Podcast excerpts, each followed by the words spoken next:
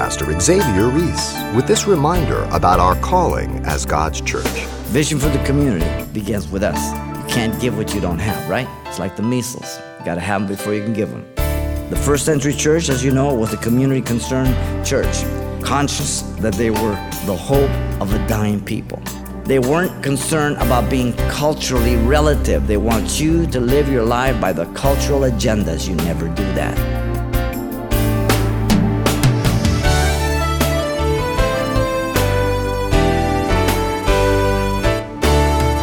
Welcome to Simple Truths, the daily half hour study of God's Word with Xavier Reese, Senior Pastor of Calvary Chapel of Pasadena, California. It's been said that if you aim at nothing, you're likely to hit it. Unfortunately, that seems to be the game plan of too many churches today. Well, Pastor Xavier says it doesn't have to be that way. And as he continues his Simple Truth series of studies on the nature of the church, he brings us some practical challenges and applications for the church to follow so that they can get back on track and hit the target that God has set for his believers. Let's listen. We have learned some um, things about the church, who she is, and what she's to be. The church is the call out people to hear the voice of God, the community of God's redeemed. The church has many members.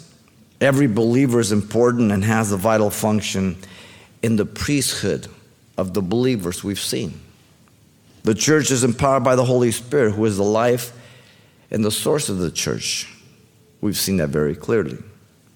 The church is transformed by prayer and the Word of God. The church is to know and be known by her distinguishing mark, agape love but never at the expense of doctrine. Never at the expense of doctrine. The church, by her diversity, magnifies unity as each believer lives their life under the lordship of Jesus Christ. The church experiences opposition from within as well as from without, but the most dangerous is from within. So, in view of all this that we've studied about the nature of the church, we want to look at this last and final teaching on the importance of the vision of the church. Even as a bride has a vision for the future, and not simply um, to maintain, but to develop and increase her family. So the church, the bride of Christ, must have vision to develop and increase the family. Complacency is the mother of poverty and unnecessary sufferings. Where there is no scriptural vision, the people perish, the Proverbs tells us, 29 18. Now, the people of God are characterized throughout the Bible as visionaries, as you know, not seeking to accomplish their own will, their own desires, their own goal, but only what they know to be the mind and the will and the purpose of God. And that is found in His Word, as we've seen.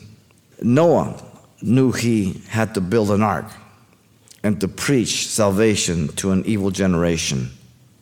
That was God's vision given to Noah. Abraham journeyed by faith to inherit a country and a son in his old age. That was God's vision, not Abraham's. David made preparation for the building of the temple, and though he could not build it himself because he's a man of blood and war, yet it was fulfilled through his son but it was God's vision, not David's. Paul made himself available to God and he took the gospel to the Gentiles. That wasn't Paul's vision, it was God's vision. Notice it is God directing through his word, always. Two important factors are used by God for vision. First, availability. If you're going to be used, you must make yourself available as the church. Secondly, flexibility. If you're going to make yourself available, you must be pliable to personal disappointment, change, and openness to absolute obedience to God. What He's called you to do, what God called me to do. I look back 38 years later, I can see it clearly, but I didn't see that clearly going forward. It was one step at a time, one day at a time, one obedience at a time. Too often the church lives in an inward state, preoccupied with their own need, having tunnel vision. So the church gets preoccupied with herself. The vision of the church must be both short term and long term. In view of the short term is the present, the immediate regeneration of that generation. You've got to reach it. In the long term, the future generations, both encompassing the community of the church, reaching out to the world. Now, we might look at vision in two ways.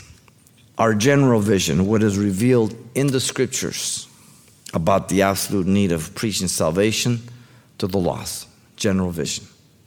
Secondly, you have special vision, how God will do it, the open doors, the methods that God will use in honor in reaching the contemporary world. And so the church with her vision is threefold. First, vision for the local church. Second, vision for the community. Third, vision for the world. Three simple steps. Let's begin here with vision for the local church. This is the foundation for the following two. To have vision, first of all, for people to know God personally, and not just knowledge. Very important. There's a big difference. The invitation of salvation is but the beginning of spiritual life. Jesus spoke to Nicodemus, as you know, in John 3, verse 3 through 5. You must be born again. You will never see the kingdom of God. That's just the beginning. It comes through the preaching of the word. Jesus said, Come unto me, all ye that are heavy laden, and I will give you rest. Learn of me. My yoke is easy, my burden is light. Matthew 11, 28 and 29. For what reason? That they may know that God has forgiven all their sins. Psalm 103, 12, casting them as far as east as the west.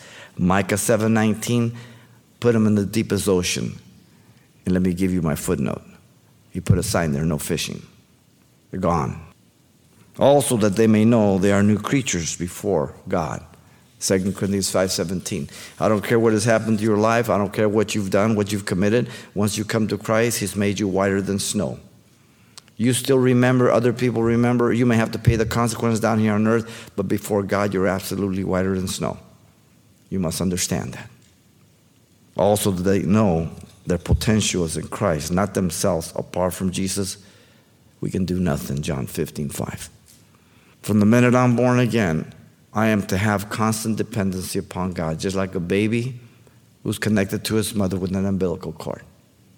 The transformation after initial salvation then follows a life process in their spiritual journey to know Jesus personally more and more.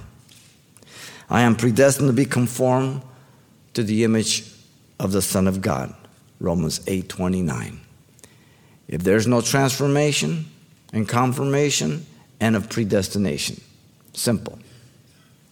I am to know Jesus is the author and the finisher of my faith. Hebrews 12, 2. I am to come to him boldly before the throne of grace that I may obtain mercy and find grace in time of need. Hebrews 4:16. At any time I can go before God as a child of God. I don't need to go through the pastor. I don't need to go through elders. You have personal access to God. I am to know Jesus is my Lord for my defense when I fall into sin, through weakness, whatever it may be. If I confess my sins, He is faithful and just to forgive us of our sins in 1 John 1 9. 2 1 says, My little children, I write these things that you do not practice sin, but when you stumble and fall, you have Jesus Christ the righteous, the advocate for the defense, to keep me in fellowship with God. But also to have vision for people to be equipped and train for the work of the ministry. Jesus did it for the 12 disciples as he discipled them for three and a half years, sending them out. Matthew 10 1, Acts 1 8, he says, Tarry in Jerusalem till you be doing a power from on high, and they would be witnesses to him, Jerusalem, Judea, Samaria, the ends of the earth. Paul and Barnabas did it for the saints at Antioch for an entire year in Acts 11 26. Equipping, training for the work of ministry. Paul discipled Timothy, as you know. Acts 16 3. He traveled with Paul. He was with him in his missionary journeys. And Jesus gave gifts unto men for this purpose apostles, prophets, evangelists, pastor teachers in Ephesians 4 11 through 16. There's a lot of preaching in churches, but there's very, very little teaching. Teaching and learning takes patience, discipline, and obedience.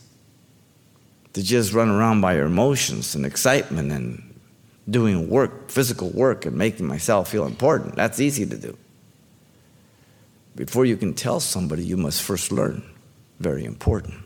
There in Ephesians 4 11 through 16, it's for the purpose to do the work of ministry, to edify the body of Christ, to mature believers to the full stature in Christ, to not be deceived, being tossed to and fro with every wind of doctrine, to speak the truth in love, and to be effective as a part of the body in order to enhance the body efficiently out of love. Just as your hand does its part, it complements the whole body. The foot does its part, it helps the whole body. And as all the parts of your body do their function, you are a well coordinated, healthy, strong, functioning body. But if you hurt your foot, the rest of the body suffers for a while.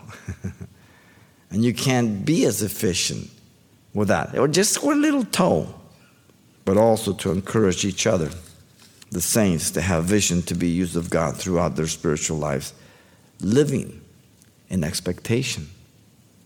The vision for the church. By living under the power of the resurrected life, as Paul declared in Philippians chapter 3, verse 10 through 11. There he says in 10 and 11, that I may know him, the power of his resurrection, the fellowship of his suffering, being conformed to his death, if by any means I may obtain to the resurrection from the dead. He's not talking about future, he's talking about the power of the resurrection to live now. That's what he's talking about. Okay? By not thinking that I have arrived, I'm already perfect, but pressing on that I may lay hold of that for which Christ Jesus has laid hold on me in the next verse, Philippians 3:12. Don't be so impressed with yourself. This is always a problem with all of us. Thinking unsound, or to think soberly and know that Christ is doing the work through us. It's not because of ourselves. He works in spite of me as I yield to Him. In Philippians 3 13 and 14, it says, By not thinking that I have done all God has for me, but forgetting those things that are behind, reaching forward to those things that are ahead, that I press towards the goal for the price of the upward call of God in Christ Jesus. So I am not to be so impressed with my past activity as God has worked through me as if there is nothing else left for God to do. He has much more. As long as I'm here, He's not through with me. As long as I'm here, He has other things for me. I never arrive while I'm here. Paul declared to the Romans in chapter 15, 23 through 24, that he had run out of places to minister. So he was looking towards Rome and Spain. Can you imagine that? I can't even say we've reached all of Pasadena. and we've been here for 25 years. Paul ran out of places. He says, I'm, I'm looking towards Spain and Rome. The man was incredible. Dr. Livingstone, great explorer and Christian pioneer, wrote in one, of, one magnificent sentence Listen, I will go anywhere provided it be forward. This begins with the individual believer knowing Christ Jesus as their Lord and Savior personally. It begins and it never stops. You go forward. Romans 10 14 says, How then shall they call on him in whom they have not believed? And how shall they believe in him who they have not heard? And how shall they hear without a preacher? So it's very important that from the pulpit, the pastor always assumes that they're sinners and preaches and turns that message to reach the lost that may be there. He allows the message to be turned to reach the lost that may be there, always giving an invitation. Whether a person stands up or not doesn't make any difference. The church that does not disciple believers through the teaching of the word is hurting not only the people, but itself. The people will not be able to communicate the gospel and to give a defense for the faith. When other people say, Well, I believe this is right, and they don't know how to defend it. Sometimes it's kind of awkward, but there was a woman today. I just got done with the third service. I'm walking down by the office there, and, and um, first time she was here, and she was uh, asking me if I had ever looked up a certain uh, website. And she gave me a name. I said, No, no, I'm not familiar with it. And she said, Oh, yeah, they do this and that and everything else. And, and without being specific, I said, No, they're off the wall. That can't be scriptural because this, this, and that. She goes, Oh, I thought so. Now, I could have just said, Well, I don't want to have something. Oh, okay, that's nice. See you later. No, you confront people. You give them the truth right there.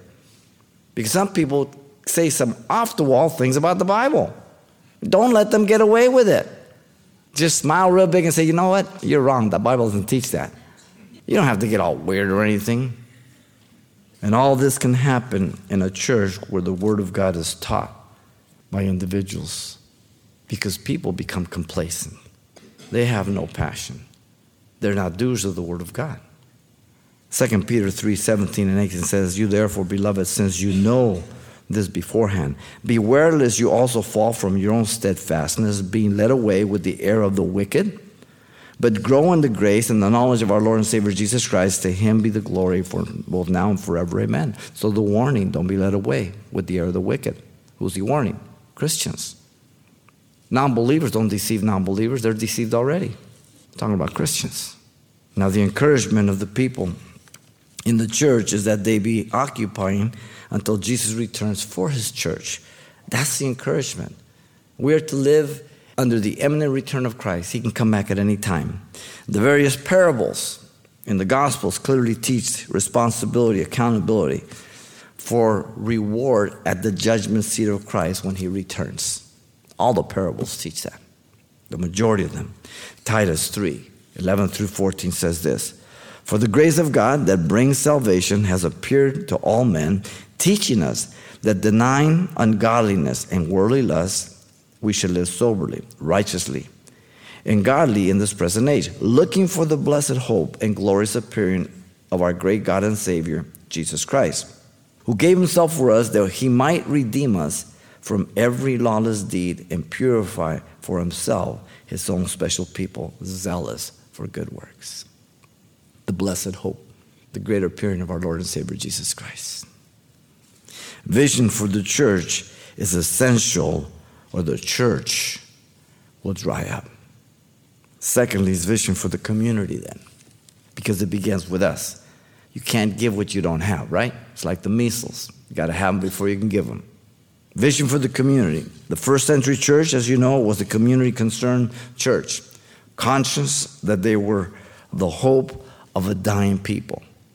They weren't concerned about being culturally relative they were interested in the people that lived in the culture. There's a difference. Today, our nation, everything around us is culturally relative. They want you to live your life by the cultural agendas. You never do that. Everything's multiplicity of culture. And so pastors are trying to make their churches multicultural and, and add blacks and add Mexicans and some Orientals, uh, all this stuff. Hey, I just preach, and whoever gets saved, gets saved. I just preach the word, and whoever responds, responds. I don't choose who gets saved. I don't add to the church. Jesus does. Vision for the community. First, to exemplify the life of Christ, not just a group of moral or self righteous people. Very important. Exemplify the life of Christ. Letting no man despise your youth as Paul told Timothy, being an example of the believer in word and conduct and in love and spirit and faith and in purity 1 timothy 4.12 there should be a difference in your life as night and day before you accepted christ and after you accepted christ 180 degree turn man you were going this way and seeing the prophets who spoke in the name of the lord be our examples of suffering and patience James 5:10. Christ being the model example of suffering whose steps we are to follow. 1 Peter 2:21.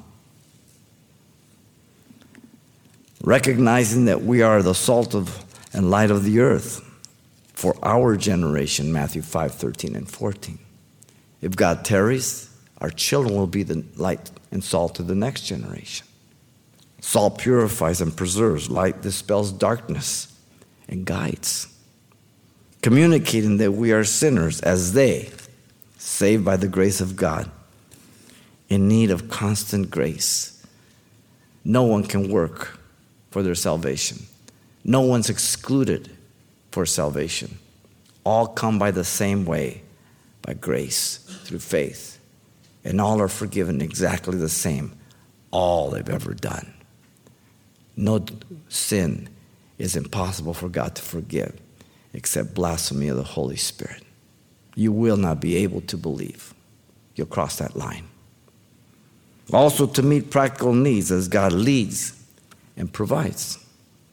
The church has always met physical needs such as food and clothing uh, whenever possible throughout history.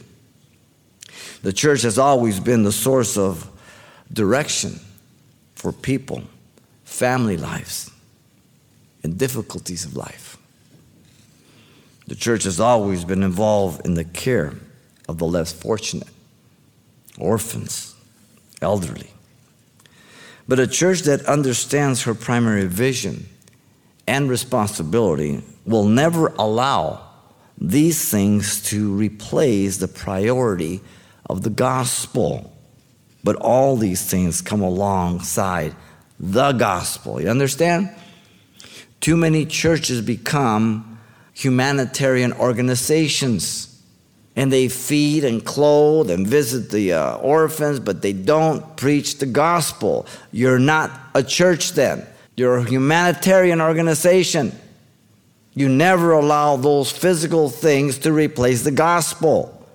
The gospel goes first, and then because we have compassion, we bring along some things that can help, but we never replace the gospel. The danger too often is material things and help substitute the gospel. Yet we must be very careful that we not provide these physical things simply to preach the gospel. So we don't use the gospel as a bait to give you things. I don't say, well, let me preach and then maybe I'll give. No, no, no. It's not a hook for it. We help materially because we have compassion for the lost and we demonstrate the love of Christ. There's a delicate balance. The gospel must not be lost by material things, for God has set the agenda for the church. Their spiritual needs first. You clothe somebody, you feed somebody, now you have someone fed and clothed going to hell. You just delayed the ultimate, just prolonged it. We must never allow the world to dictate to the church her agenda or responsibility or they become mere humanitarian works. Paul told the Ephesians that we are God's workmanship created in Christ Jesus for good works, which God prepared beforehand that we might walk in them. Ephesians 2:10. F.B. Meyer said, "The church which is not a missionary church will be a missing church when Jesus comes." I like that. The church is made up of sinners, as you know who have repented, being transformed to give an example of Christ to the community, but never perfect people. None of us are perfect. But there is a vast difference between our life now in Christ than what it was before. Pastor Xavier Reese with a gentle reminder of the most important task of the church and you can request a copy of today's compelling study called The Church and Her Vision. It's available on CD for just $4. And there's much more to this message than time permitted us to share with you on today's broadcast. Now, the title to ask for once again is The Church and Her Vision. Or simply mention today's date when you write. Simple Truths, 2200 East Colorado Boulevard, Pasadena, California, 91107 or to make your request by phone, call 800 926 1485. Again, that's 800 926 1485. or the address once again is Simple Truths, 2200 East Colorado Boulevard, Pasadena, California 91107. And thanks for telling us the call letters of this station when you contact us. Without vision, the people perish. That's the important simple truth Pastor Xavier Reese will examine next time we're together. Hope you'll plan to be here.